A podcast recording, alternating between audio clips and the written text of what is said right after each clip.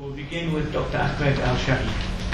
Thank you. Thank you very much, David, uh, and welcome. Thank you very much for coming, and I hope that uh, I will answer some of the questions which David um, um, has given us, you know, a very good uh, take on them. Uh, now, I'll try and restrict myself to 20 minutes. I think the table has turned against me. As you know very well in Sudan program, I always restrict people and I get a lot of complaint from speakers saying I haven't given them enough time. So 20, ta- 20 minutes, I'll try and restrict myself to 20 minutes. Thank you. Now, what I'm going to, some of things which I'll be saying is very much in the public domain. I have been in, as far as Sudan is concerned, I've been for 50 years. That give you an idea about my age. Uh, interest in the Sudan, doing research and things. For 50 years, I've been reflecting on the question of the North South relation, being an anthropologist, being in touch with people. But I remember the demand for referendum, to start with. The demand is not something new or the SPLM has achieved uh, or you know, propounded. It's been going on. I remember 1965 meeting Bona Malwal. He was editor of The Vigilant at that time. We sat in the Grand Hotel, as some of our colleagues here will remember is a meeting place for European and Sudanese. And uh, he was holding his newspaper, and we introduced, somebody introduced him to me, and there it was. You know, he was asking for self determination. So something has been going on before independence and after, you know, independence. And we're glad to say that at last the, there is a recognition uh, that the South must be given the right to determine their future and this right has been executed recently, and the likelihood, as you may have seen on the website, that over 98%, 98% of the people want a secession from the north. But we'll come to see the consequences of the secession. Now, the problem, successive civilian and military regime of the central government have not really addressed the grievances of the south, the westerners, or the easterners. And these are, they are surfacing at the moment. The South has been in two civil wars to express their disenchantment with the center. Now Darfur, as you know, also in civil war, and equally the East. Now is Port Sudan. I think there is a march in Port Sudan on 29. You may have seen it also on the website. Uh, asking people to come and protest about the policies of the um, of this government. So the both the SPLM and the NCP realized that nobody could win the war, and therefore one has to give a credit to the present government, not its philosophy, religious and political, but in its, its adherence to the CPA by signing the agreement that the South should vote, you know, in January, 9th of January, for their future. now, the, the intrans- intransigent position of previous government really has created a lot of you know, animosities, lots of inequalities, lots of problems. And these are becoming endemic, and it's like what happening now on the street of Cairo or happens in Tunisia. Things have, you know, the ripple effect of this. You could see it, as I say, in Darfur and the East. Even the Nubians, the Kush organization, saying we are different, um, and therefore we need our own self determination. now, to what is the future for both. As David said, you know, we need to discuss the economic and social and political consequences. Now, observers, academics, journalists, and politicians of various persuasions have highlighted some important points. This is post referendum, and it's likely that secession will be achieved. Now, first, is there really an, uh, the need for an immediate political dialogue between North and South? The need to demarcate the vast border between north and south. People talk about Abyei, as Abyei is the that's the only crossing point between north and south. It's 1,000 kilometers. These have to be demarcated. Recently, um, I think last week, I was at uh, Chatham House, uh, and I'm using Chatham House rules by not mentioning names of people or thing. And um, the uh, person who came to represent the NCP, he said 80% of the borders have been demarcated. I never really heard of this before. I'm not sure. But certainly, these, this is a major issue because of oil and because of movements of people, um, this has to be, you know, to be addressed. And also, the, you know, people come ac- you know, across the borders, the Dinka, the Miseria, and others who follow uh, the seasons there across the border. And again, this is, has to be addressed to. This is out of necessity rather than political expediency. And to issue very important dual nationality. What will happen to the northerners who were born in the south and have businesses in the south? One of my colleagues, friend of mine, who has business in the south, um, recently I was in Juba three months ago, and he said, I really don't know what my future is going to be. I have business in the north, I have business in the south. I was born outside Juba. How I, I am an Arab by origin, Christian, how am I going to be classified? And he's not alone in this. There are other people. And what this, what this representative of the NCP at Chatham House said, he said, the NCP or the present central government would not recognize dual nationality outright, he said. He said, not, I'm just really not paraphrasing what he said, not one people in two states. In a sense, people have to choose either here or there, more or less. Uh, the southerner who was also with us, remained nameless, he said to maintain a bravery to continue with the goodwill as far as dual nationality, that we have to be brave uh, both sides in order to address the question of dual nationality. Now, these, are, these issues are of considerable importance and difficult to resolve to both North and South. Now, to resolve them would be a necessary step towards creating reasonable relations between North and South. Again, I am citing the Chatham House. I go there quite regularly, but last week was very interesting. Um, I think, I'm not sure how many people have been there at that time with me. You were there. And um, the chap from NCP, he began to address the Southerners as brothers. When he finished his talk, one of the Southerners raised his hand. He said, Look, don't call me my brother. You are not my brother. I'm not yours. You outright. So there was a was the first question asked. So he said, Shall I call you a friend? He said, Fine, I accept that, but don't call me a brother. And you see the mistrust and the problems which has been created, accumulated for a long time. Now, what is significant, however, uh, is that the South will be independent and free to decide its future and policies as it sees fit.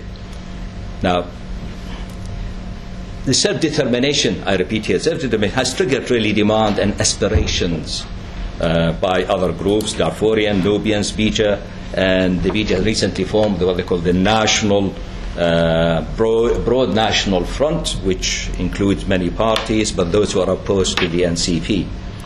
Now, these groups have expressed, as the SPLM expressed, or SPLA, uh, you know, right for equality, and their grievances should be addressed by the central government. The central government has been paying very lip service. Look at Darfur situation; it's a problematic, um, never been solved. Uh, you know, there are stumbling blocks like Khalil and Noor who are putting spoke in the wheel, so to speak. Tijani Sisi, Arun Abdul Hamid, and others, they are in Doha trying to reach some sort of agreement with the NCP. But the major players, Al Khalil and Noor, they have to be on board in order to reach, to reach some sensible solution to the question of Darfur. We hope to bring those two protagonists as well as to make a player to Oxford on the 30th of April Khalil expressed interest that he will come and talk about Darfur, but they are going to contact Noor to see whether he's able and whether Sarkozy will allow him to come here. or even some people say the Israelis will allow him to come here. now, the North has to accept, uh, this is one of the consequences of David, the North has to accept in good faith, and North, the central government, which is ruling Sudan at the moment, have to accept the decision of the Southerners as far as their future. Now, the South cannot go back to the old days. Uh, it what it means to be part of the North. I think that would be not an issue uh, anymore after the declaration of the uh, Republic in July, but it means how do we conduct ourselves in the future between North and South.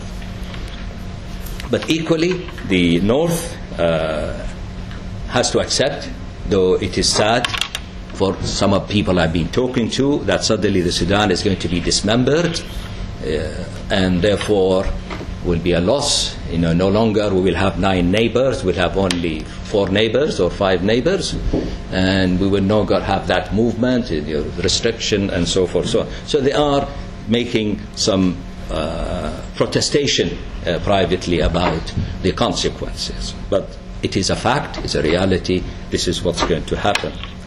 Now, there are attempts to destabilize the South from within and from outside the Sudan with local and international consequences. Now, the North must, well, here I'm going to talk later on. I asked David permission to talk on one methodological issue which has besieging Sudan studies for the last 50, 60 years.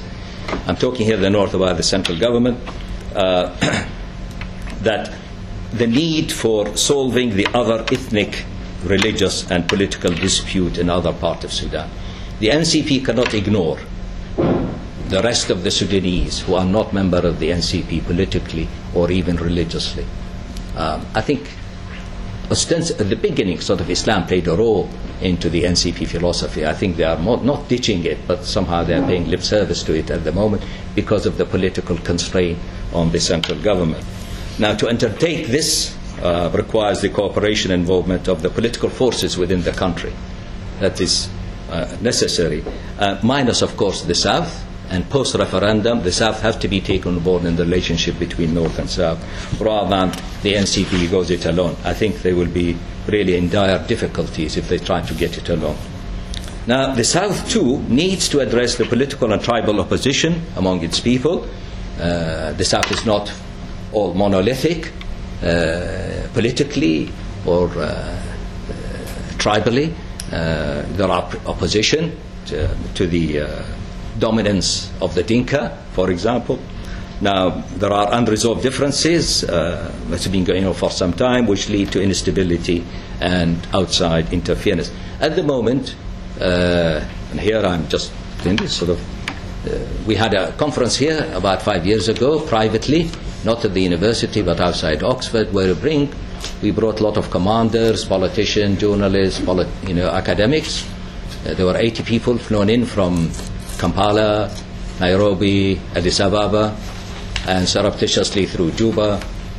And that was the first attempt to South South dialogue. Uh, five days they were locked in the hotel, uh, two hotels outside Oxford, and the Foreign Office, the Sudan government, uh, sending delegation saying, Can we take part? Can we see? And I said, I'm terribly sorry. I am organizing it with Bona, but look, I am out. It's up to the southern Sudanese to sort their problem. Why you want to be? You wait until the, uh, you know, the deliberations will become public. So that was the first attempt or recognition that South-South dialogue must be attempted if the South will achieve stability as far as the future state is concerned. This was forgotten and now being revived to three, day, you know, to, well, three months ago uh, Bona has been instrumental back again. I remember I went with Bona, not for this reason. We went, uh, Lam Akol, myself and Bona, we flew to Juba.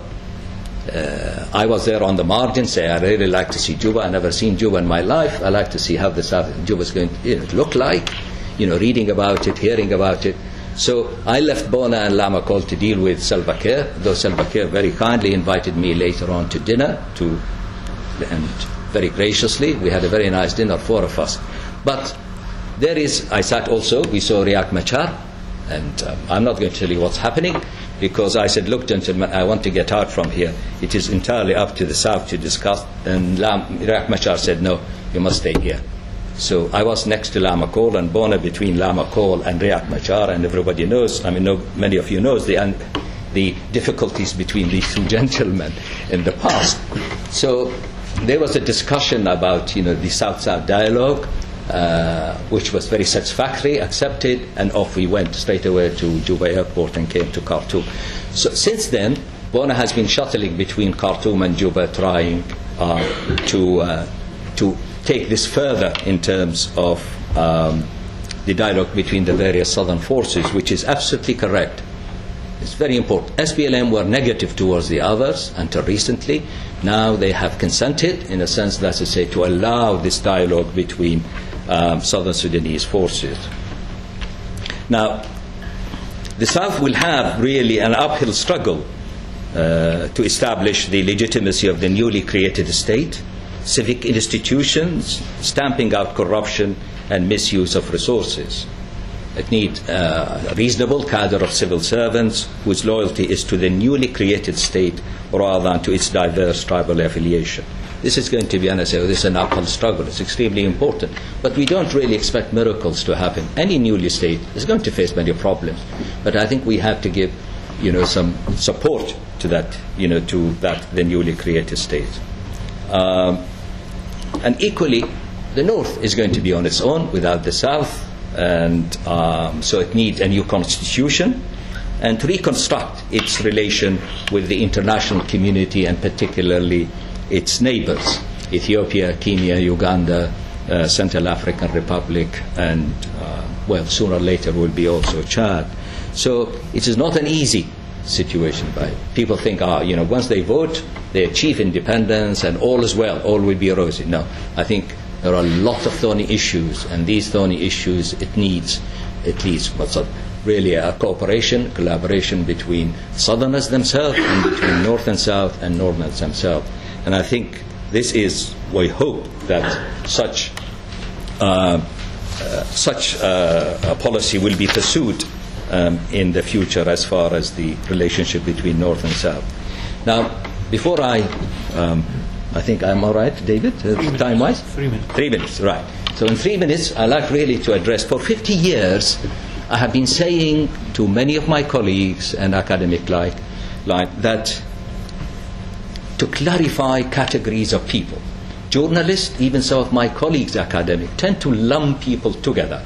Northern Sudanese. Now, this is erroneous. This is not correct.